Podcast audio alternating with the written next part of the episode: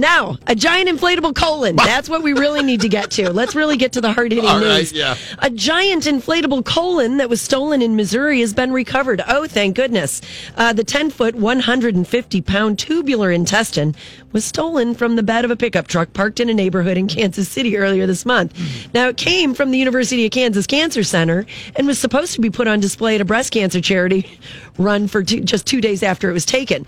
Now, Kansas City police said on Twitter that it was found in a vacant house and it's worth around four grand. It's also used to teach people about colon screenings and the dangers of colon cancer.